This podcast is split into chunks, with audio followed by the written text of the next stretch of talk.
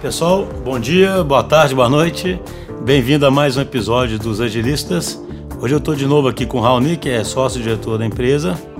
Oi, pessoal. É um prazer estar mais uma vez aqui. E com a Júlia, que é a nossa head de marketing. Ei, gente, muito bom estar aqui mais uma vez também. Então, hoje nós estamos trazendo um tema é, sobre o qual o Raoni vai falar com bastante propriedade daqui a pouco, é, que se chama Beyond Budget. E nós vamos é, é explicar, né, Raoni, o que é o Beyond Budget, o que significa esse movimento. Mas eu acho só interessante fazer uma introdução do porquê que a gente está trazendo esse tema aqui e por que, a gente acha isso é importante causar reflexões em cima desse tema.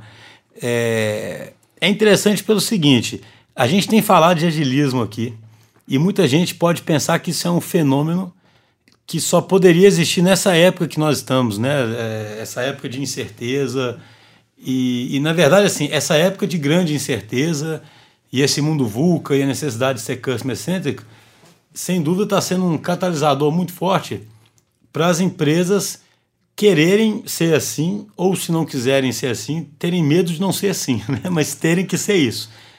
Mas é curioso que se você pegar um pouquinho na história aí da, da, da administração, é, já teve vários movimentos ou vários pensamentos bem diferentes que mostram que existem outras abordagens, independentemente do ambiente de negócio estar tá assim.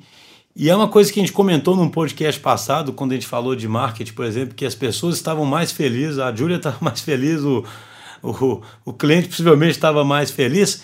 Ou seja, isso pode ser visto como uma filosofia também de qual é a forma de você ser feliz no trabalho e qual a forma de você se, se realizar. E aí, por exemplo, se você pegar você já tem frase do Demings, que é um dos pais da qualidade, eu acho que em 1920 ou antes, falando que uma pessoa sozinha não consegue bater um sistema. Então, querendo dizer que a, você tem que ter uma visão sistêmica, que está muito por trás dessas, dessas teorias é, todas que a gente está falando.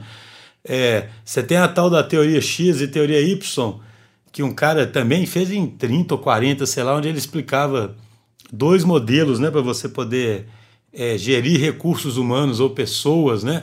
Um modelo em que as pessoas seriam é, preguiçosas, você teria que ou dar a cenourinha ou dar a punição, e o outro modelo em que as pessoas elas querem se realizar, elas querem colaborar e vão ter prazer em, em fazer isso. Isso aí não é agora, não, moda, alguém pensou nisso porque o mundo está assim, não. Isso aí é coisa, é uma filosofia de entender o ser humano, né? quase que um estudo psicológico. E nós vamos trazer um negócio aqui, que é o, que é o Beyond Budget, que tem raízes também antigas, eu, o Raoni vai explicar para a gente exatamente quando que o movimento surgiu, mas um dos exemplos que ele vai dar aqui é de uma instituição financeira grande que começou a praticar na década de 70 uma, uma forma de gestão que tem uma identidade total com tudo que a gente falou no, no podcast até hoje, mas se desdobrando em, outra, em outras áreas da empresa, né? Então, gostaria de começar já de cara perguntando para o Raoni, afinal das contas, de contas, né, o que, que é o, o Beyond Budget, como é que ele surgiu? O Beyond Budgeting é um movimento né, que surgiu há aproximadamente 40 anos aí atrás. Isso é, é, é, muito bacana, né? Que a gente começou a, a, a, a trabalhar com ágil mais ou menos há 20 anos, né? É verdade. Tem 20 anos já, né? e o Beyond Budgeting existe ao é, aproximadamente o dobro e com princípios muito similares, né? Apesar de, de, de, de ter surgido de maneira muito independente, né? Uhum. É, é, de onde ele veio, né? Então, em algumas empresas, né, começou a se questionar qual era o valor real dessa, dessa cultura de orçamento rígida, né? Essa cultura de orçamento é, que, que existe né, de fechar um, um orçamento detalhado anual, né, surgiu há, há, há, há, bem mais tempo, né? Ela foi... Você viu quem inventou? Ah, você vai falar, né? Quem é o inventor disso? McKinsey. McKinsey, né, cara? Exatamente. Sabia disso? McKinsey que Não, inventou. McKinsey é, é o cara da, da McKinsey. E ele que inventou o, o conceito de orçamento. Gente. Isso foi em 1920 e poucos também, não foi, Raul? Isso foi disseminado na década de 1920. E aí, esse pessoal aí que, que originou o Beyond Budgeting começou a, a analisar criticamente e a, e, e a questionar mais, mais profundamente isso nessa época aí, 40 anos atrás, e, e começaram a fazer experimentos, né? Eles já tinham visto vários problemas nisso e experimentaram executar sem orçamento. O, mais engraçado é que é que para todo mundo que eu que eu conto isso, a, a primeira reação é: mas as pessoas podem gastar o que quiser, então? É a mesma história da autonomia, né? Só um comentário, né? Porque, cara, isso é impressionante. A pessoa pode fazer o que quiser. Eu falo, cara, quem no mundo pode fazer o que quiser? Né? É a mesma coisa, né, cara? Quem no mundo gasta o que quiser? Talvez o Bill Gates, né, gaste o que quiser. Como né? se as consequências não fossem vir depois, né? Assim, é. Como se não existisse o futuro, né? A pessoa é. simplesmente vai gastar tudo e é isso aí. Mas é exatamente aonde entra a autonomia, né? A autonomia é para executar o que ele acha interessante para gerar valor para a empresa, né? nesse sentido, ele tem autonomia de fazer o que quiser, sim. E outra pergunta muito comum é: mas como é que vocês controlam o custo?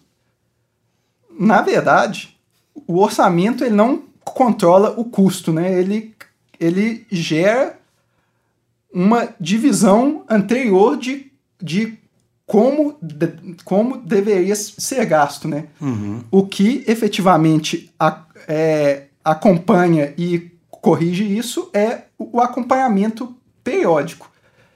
Então a filosofia é o é, isso é algo isso é algo tão importante que eu não vou definir isso um ano antes. Eu vou acompanhar e vou acompanhar isso muito de perto corrigindo rapidamente. Ou seja, é o contrário do que as pessoas supõem a princípio, né? Porque a pessoa fala, ah, esses caras são malucos, eles não querem controlar custos. É engraçado que eu, eu li um livro também sobre isso, eu lembro, eu não sei se eu vou saber a história exatamente igual, mas eu achei interessante que tem uma, tem uma, é, tem uma história aí que o nome, não sei se chegou a ler isso, que o nome, o budget, viria de um francês, de um nome francês lá, que seria assim, bolsa, né?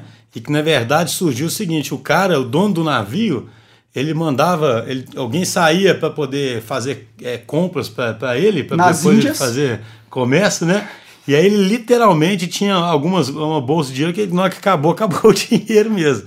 Então, o, o vinha disso, mas o, o que eu acho interessante, só para a gente sempre é, linkar com tudo que a gente fala aqui, o, quando o cara faz um orçamento, é igual o Raul falou, ele não está necessariamente controlando o custo, ele está, na verdade, é fazendo uma alocação fixa de recursos, tomando uma decisão um ano antes sobre uma alocação de recursos. Ou seja, o cara, um ano antes, né, ele chega, fica dois, três meses lá pensando e gasta uma fortuna para definir como que ele vai alocar os recursos preciosos que ele tem no ano seguinte. E depois, o que ele chama de controlar custo é ficar controlando desvio em relação ao orçamento. Mesmo que algumas coisas possam não fazer sentido nenhum mais e outras coisas possam fazer muito sentido. Aí você soma isso nesse mundo dinâmico que a gente vive. Concorda? Há um estudo é, recente que mostra que para cada milhões de é, é para cada um milhão de dólares de orçamento gasta-se em média 200 horas nesse nesse processo de orçamento. E é interessante isso, que é, a gente é muito adepto da experimentação e a gente resolveu experimentar fazer um orçamento do marketing lá na DTI. Júlia, conta pra gente como foi aí. Então, é, já tinha mais ou menos um ano que eu estava na DTI e aí eles me pediram para poder desenvolver o orçamento de 2019. E, bom, eu fui tentar prever mais ou menos tudo que ia acontecer em 2019 que poderia gerar gastos. E é lógico que quando você você tem a, algum tipo de restrição, algum tipo de, de dire, diretriz que você tem que seguir, você pode até jogar para mais. É, mais. é melhor jogar para mais do que jogar para menos. Então, eu fiz várias previsões de um cenário ideal de gasto e de que a gente gastasse tudo que a gente quisesse gastar, assim, né, no marketing. E deve ter ficado umas duas ou três semanas desenvolvendo esse orçamento detalhado, mês a mês, pensando toda a quantidade de eventos que a gente ia ter, de eventos que a gente ia patrocinar, do que, que a gente ia comprar, de tanto de material gráfico quanto do que, que a gente ia produzir em gráfica, o que, que a gente ia pedir de, sei lá, desde caneca até caderno. Você teve algum impulso de, de falar assim, nossa, tem que pedir mais coisa aqui já que eu tô pedindo?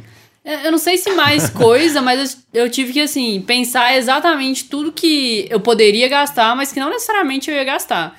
Que, por exemplo, a gente tinha a ideia de fazer um determinado tipo de evento por mês lá que ia gastar, por exemplo, dois mil reais. A gente não consegue fazer esse tipo de evento com essa periodicidade tão, tão assídua. Mas eu coloquei no, no orçamento como se fosse lá um desses por mês, porque era melhor ter garantido ali o, o orçamento de um por mês, né? Ter essa visão, do que no final chegar e colocar três ou quatro anuais e não ter. Então, a gente acaba se se jogando a colocar até uma previsão maior do que você realmente gastaria. E não tem como muito prever as outras oportunidades que vão surgindo, desde eventos para você ir, até eventos para você desenvolver dentro da DTI, momentos de entrega importante, coisas que acontecem legais. Às vezes tem uma sai uma nova tecnologia, a gente quer comprar um software novo para o marketing que a gente não tinha nem ideia. Até drone a gente comprou esse ano. Então assim, isso em outubro, novembro, isso não estava na minha cabeça que isso seria possível. É interessante. Só um comentário, Raoni, quando você fez a pergunta para ela, né, eu lembro que eu saí. Porque assim, o que, que acontece? A gente vai gerindo a empresa e como eu falei aqui, ou um outro podcast, né? A gente não nada é uma doutrina, né? Então a gente pensa assim, poxa, será que a gente não tá é doido, né? Tinha que ter orçamento do marketing, né? A gente não está usando como uma desculpa nossa de que não precisa não ter esse orçamento. Então vamos fazer um orçamento. E aí é engraçado que a gente saiu da, eu pelo menos, né, saí da reunião com uma sensação estranha, do tipo assim, esse negócio tá meio artificial. Não nós vai ser útil. É, nós estamos inventando um tanto de coisa aqui. Pô, vamos pensar no curto prazo que, que precisa e vamos e vamos pensar sempre o que a gente precisa, né, o qual a gente faz mesmo. E é curioso, você vai falar isso mais para frente, só porque eu só queria fazer mais uma pergunta, um, elaborar um tema, mas o Raoni vai mostrar o seguinte: alguém de cara, eu tenho certeza, de uma grande empresa, fala assim: ah, mas na realidade de vocês, no setor de marketing de vocês, beleza. Olha, eu li um livro também sobre isso. Você tem petroleira fazendo isso. Você tem empresas enormes. Não é que você está falando que é uma empresa que, no fundo, não tem dinheiro, tanto dinheiro para gastar, então por isso que eles não se preocupam em fazer orçamento, ou não tem gasto de capital, né? né? Ah, esse cara não tem gasto de capital, aqui eu tenho um gasto de capital imenso, então eu tenho que fazer um orçamento. Agora, só que antes da gente entrar nisso, é, tem vários problemas que são citados no orçamento, orçamentação tradicional. Um dos que eu acho mais interessantes do jeito que o cara coloca é aquela questão de você, do orçamento, servir também para ser a meta da pessoa, sabe? Ser um número que significa várias coisas. Fala um pouquinho sobre isso, e a, e a consequência disso, né? Exatamente. O, o, o orçamento, esse processo, né, ele traz vários incentivos, né? Que, em geral, são bem, bem bem questionáveis, né? Então, um deles é você ser mais, mais, mais conservador, que é o, o que a Julia mencionou, né? Assim, você vai ficar restrito aquilo ali. Então, o seu incentivo é justificar o máximo de verba que você conseguir. Por outro lado, se você justifica, você vai ter um, um direito e, um, e esse compromisso de usar. Por quê? O acompanhamento, em geral, ele é feito pela variância, o seu desvio do, do orçamento. Então, todo desvio, em geral, é justificado. Então, a sua meta é cumprir aquilo ali o ano inteiro. Em geral, é mais importante cumprir do que isso aí ser efetivo. Cumprir não, não, é uma, uma coisa que o cara fala importante. É mais importante explicar bem o desvio do que qualquer coisa. É. A empresa vira especialista em explicar o passado e não necessariamente em projetar o futuro ou aprender, né? Porque você não tem nem necessidade de ter muito aprendizado. Você tem empresa que fica o ano todo explicando o desvio, né? Cada mês explica. Um desvio que já sabe por que, que é, e cada mês fica explicando aquele desvio. E, em geral, é, uma, uma pesquisa mostrou que as justificativas mais comuns são o orçamento foi alocado errado, seja no mês errado ou, ou, ou na ali errada. na bolsa errada. Uhum, na bolsa errada ali, né? Então, mas sobre esse outro assunto aí das metas, né? Hoje, em geral, o, o, o, esse processo ele une né, a sua meta e a sua, e a sua previsão, né? É, é, é o seu plano é, é, é, previsão e meta é no mesmo em momento, um único número. No mesmo, né, o cara faz três, três coisas em uma, né? E, em geral, deveriam ser coisas muito diferentes, né? A sua previsão é o que você acha que vai acontecer, ser algo, digamos assim, mais, mais realista. Enquanto a sua meta deveria ser algo bem ambicioso, é o que você almeja atingir. Ao unir isso, o que geralmente acontece é que você fica com uma previsão ruim e uma meta ruim. Perfeito. Isso é impressionante, né? Porque já vira um jogo de negociação e já vira a liderança pensando que os caras vão baixar a meta, né? E forçando para cima e, e por outro lado sabendo que o pessoal vai pedir mais coisa e forçando para baixo. Mas o que eu queria abordar agora também é o seguinte, né? É, é, só que o movimento, apesar do nome que pegou ser esse nome do Beyond Budget, que, que, que estimulou isso, ele vai muito além de pensar só no orçamento. É, eu queria que você faça um pouquinho sobre os princípios, mas para mostrar isso, uma, uma história que eu já vi contada em todos os livros que eu li de Beyond Budget, por exemplo, e que é, para mim mostra muito na raiz do que a gente fala aqui sobre agilismo e autonomia, é a historinha lá do da rotatória versus uma semáforo. É, versus uma cidade, né, controlada por, por semáforo, né? Assim, o, o, o cara mostra assim, as empresas tradicionais é como se fosse um, um, trânsito que você controla por semáforo. Então é tudo prescritivo. A pessoa não sabe propriamente o que fazer se aquela luzinha não estiver ali, né? Se o sinal, se o sinal estragar, né? Vira uma confusão danada porque ninguém sabe o que fazer. Todo mundo só sabe obedecer os sinais, né? E quando você tem uma, uma rotatória, todo mundo tem que se aproximar daquela rotatória e se adaptar ao que está acontecendo com o outro, tomar decisões ali e normalmente flui muito mais eficientemente né, o, o, o, o trânsito numa rotatória. E só para mostrar o seguinte: o movimento é muito mais profundo do que parece. Na verdade, eles sempre falam isso em, no, no, em todos os livros que eu li, pelo menos. Né? Você está procurando muito mais esse tipo de cultura do qual a gente fala o tempo todo em mindset, que é pessoas que assumam muito mais a responsabilidade, que entendam muito melhor o que, que tem que ser feito e o como elas vão descobrindo e vão interagindo. É Exatamente. É Alguns dos, dos principais princípios aí são realmente de liderança, né? São, são o, o, a autonomia, que a gente já mencionou, o, o propósito, né? Que é exatamente essa autonomia com responsabilidade. Você tem autonomia, mas com um objetivo ali. E, e valores, né? Uma cultura baseada em valores muito fortes, né?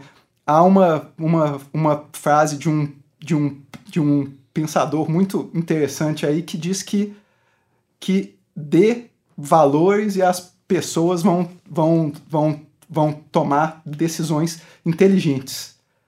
É, é, é, encha de regras e elas vão tomar decisões estúpidas. Né? Decisões né? estúpidas. Isso é, é muito é interessante que é, eu já pude ver na prática isso em outras empresas, o quanto que isso gera de distorção e, e de comportamentos aí inesperados. Você tem, você tem alguns exemplos legais, Almir, para mostrar? Porque é, eu sempre penso nos céticos ouvindo isso, e uma coisa que a gente sempre percebe, porque, assim, um dos grandes alvos aqui desse nosso podcast são as grandes empresas e que vêm de um negócio tradicional e que tem um desafio enorme né, de fazer uma mudança. A gente não, não subestima isso de forma nenhuma. Mas a gente também acha interessante que nenhuma empresa use isso como muleta. Porque elas não podem se dar esse luxo. Né? Ou seja, é muito fácil no momento desse uma empresa falar assim: ah, isso funciona para X ou Y, funciona ali para DTI, funciona não sei aonde. Aqui nunca vai funcionar isso, porque aqui é uma grande empresa, etc. Ou é um negócio tradicional, né? É, é o Beyond Budgeting hoje, ele está disseminado aí em muitas empresas no mundo e dos mais diversos segmentos. Então, um, um, um exemplo de um segmento tradicional são os bancos, né? Então, é, existe um banco sueco com em torno aí de mil agências Fala na o nome do banco Europa. aí vai ser difícil, né? Mas vamos lá, Handelsbank. Então é um, é um, um banco que deu autonomia completa aí para as suas agências, né?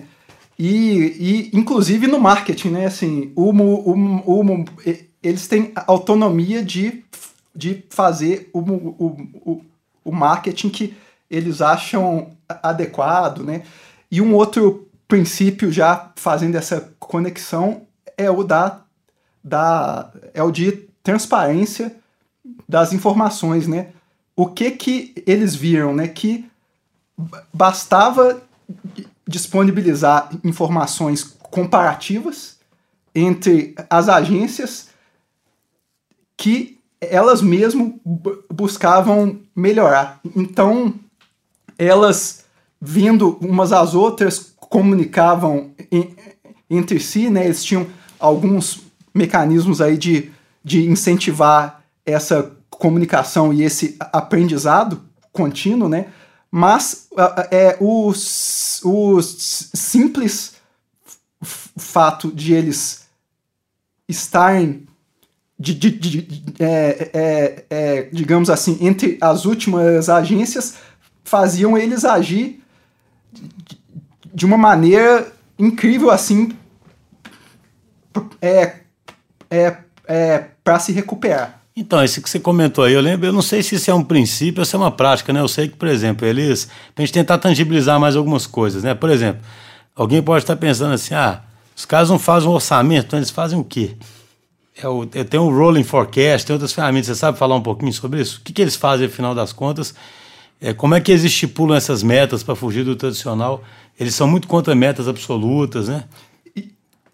Exatamente. Um outro princípio é a meta relativa, né? Então eles sempre buscam metas comparativas, né? Esse esse exemplo aí seria comparação entre as agências, mas é, um outro princípio importante, né, é o de não ter avaliação individual. Então não existe nenhum bônus individual e isso liga-se às metas relativas porque eles eles ganham bônus coletivos e esses bônus eles, eles são ligados à comparação com os concorrentes, com os outros bancos, né? E, e, existem vários indicadores bancários, né? Assim, digamos assim, é, é, é custo sobre receita. Então eles comparam isso entre os bancos e a, a meta deles é completamente relativa.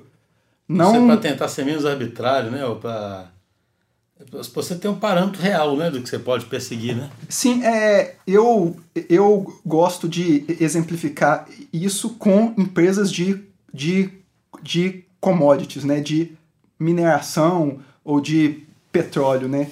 Em geral, o resultado financeiro dessas empresas, logicamente, tem uma parcela da operação, mas ele está muito ligado aí ao ao, o preço da commodity lá. Né? Exatamente, né? que é algo do mercado internacional onde não existe muita influência. Então, se você atrelar isso a um resultado absoluto, você está atrelando isso muito mais a um a um preço internacional do que ao os caras estão fazendo, né? desempenho da empresa em si. Esse exemplo é excelente, né? Assim, Eu lembro que você percebe claramente que a cultura que os caras querem criar. Eu lembro que eu já falei em algum podcast isso, né? Tinha um, tem um autor aí de TI que ele fala que o, o agilismo é um certo existencialismo, né? No sentido que, que você tem que sempre tomar uma decisão, sabe? Você não tem aquele conforto, né? Você tem. Eu acho que isso é uma explicação, sabe? É, de por que, que isso não pega tão fácil, que isso gera mais angústia todos têm que tomar decisão, né? Não é, a decisão não é centralizada em ninguém, né? É, e a adesão é dinâmica, entendeu? Porque ali a premissa da, da, da empresa tradicional é assim. Não é que o pessoal não gasta esforço para aquilo, não, né? Os caras gastam muito esforço, fica dois, três meses e toma a decisão ali. E a partir daquilo, você tem um conforto, entre aspas, de falar o seguinte, cara, eu vou seguir aquilo. Vai dar certo, o dar certo ou errado agora é eu seguir o, o, o plano que eu, que, eu, que eu congelei.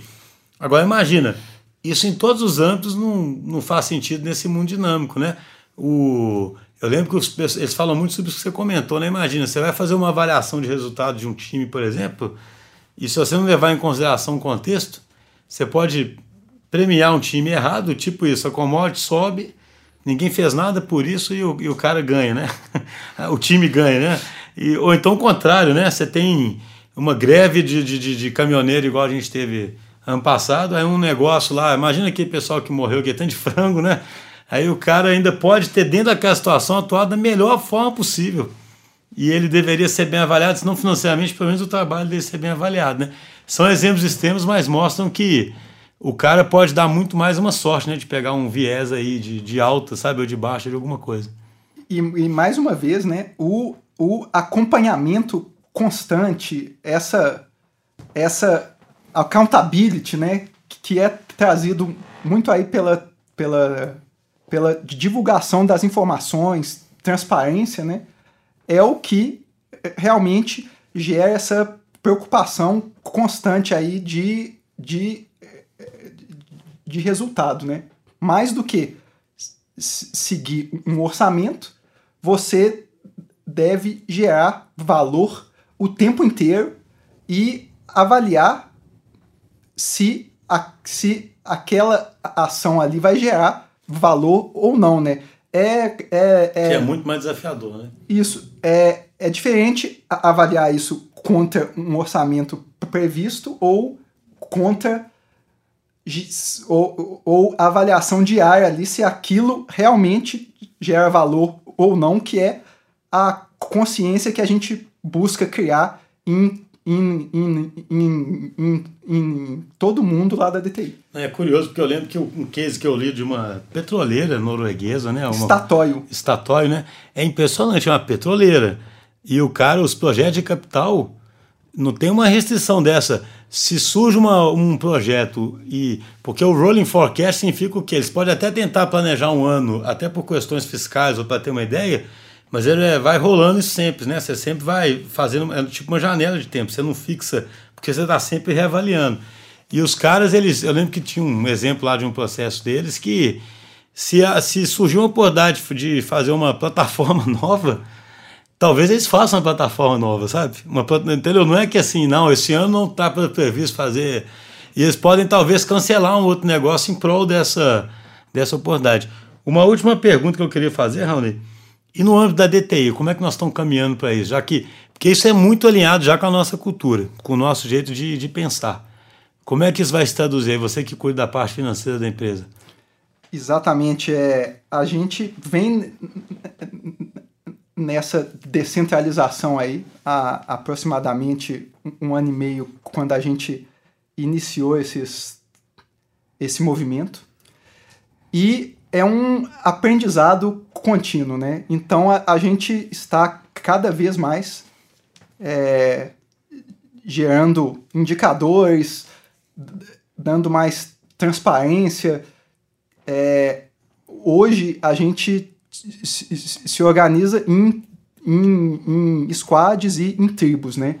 Então, é, uma mudança importante aí é a, a abertura completa aí das informações de gastos dessas tribos, né? Então, hoje uma tribo já consegue ver tudo que a outra gastou. E isso não é não é para vigiar não, é que isso aí visa ajudar as outras tribos, né? Então, uma tribo vai fazer algo que outra já fez, ela já vai ter alguma referência, referência lá. Ali, né? Não, acho isso interessantíssimo. É uma coisa que a gente já falou aqui antes, né? De que existe, parece, num, num modelo tradicional, uma premissa de que a pessoa, quando entra na empresa, vira criança. Então, se você der liberdade, ela não vai tomar, não vai saber tomar decisões, né? E isso é a teoria X, né? É, exatamente. Não, perfeito. O, caminhando aqui para o fechamento, a gente sempre gosta de fazer um, um fechamento. A gente achou interessante trazer esse, esse tema justamente para mostrar aquilo que a gente falou no começo. É, isso aqui, gente, não só é algo que está muito conectado ao momento que o mercado vive, mas isso está estimulando. Mas, na verdade, eu até acredito que isso aí é o, é o que mais move a DTI. Porque as origens da DTI, eu não sei se a gente já contou a história aqui, lá na Artan ainda, né, quando a gente começou a, a, a trabalhar com ágil, não tinha essa motivação específica, sabe? Na verdade, é porque assim, é o jeito que a gente acreditava de ser feliz no trabalho, de encontrar a realização no trabalho. Então, acho interessante mostrar que essa filosofia é mais ampla do que algo que surgiu necessariamente com o pessoal de TI e que esse pessoal agora quer espalhar isso para o negócio, né? Ou que é só um imperativo de negócio. Não. Isso pode ser uma forma da empresa criar um ambiente muito melhor e que no final dá mais, é, mais, é, mais resultado, né, efetivamente. Né? Então é isso. É, a gente se encontra no próximo podcast. Obrigado, gente. Valeu, gente. Até a próxima.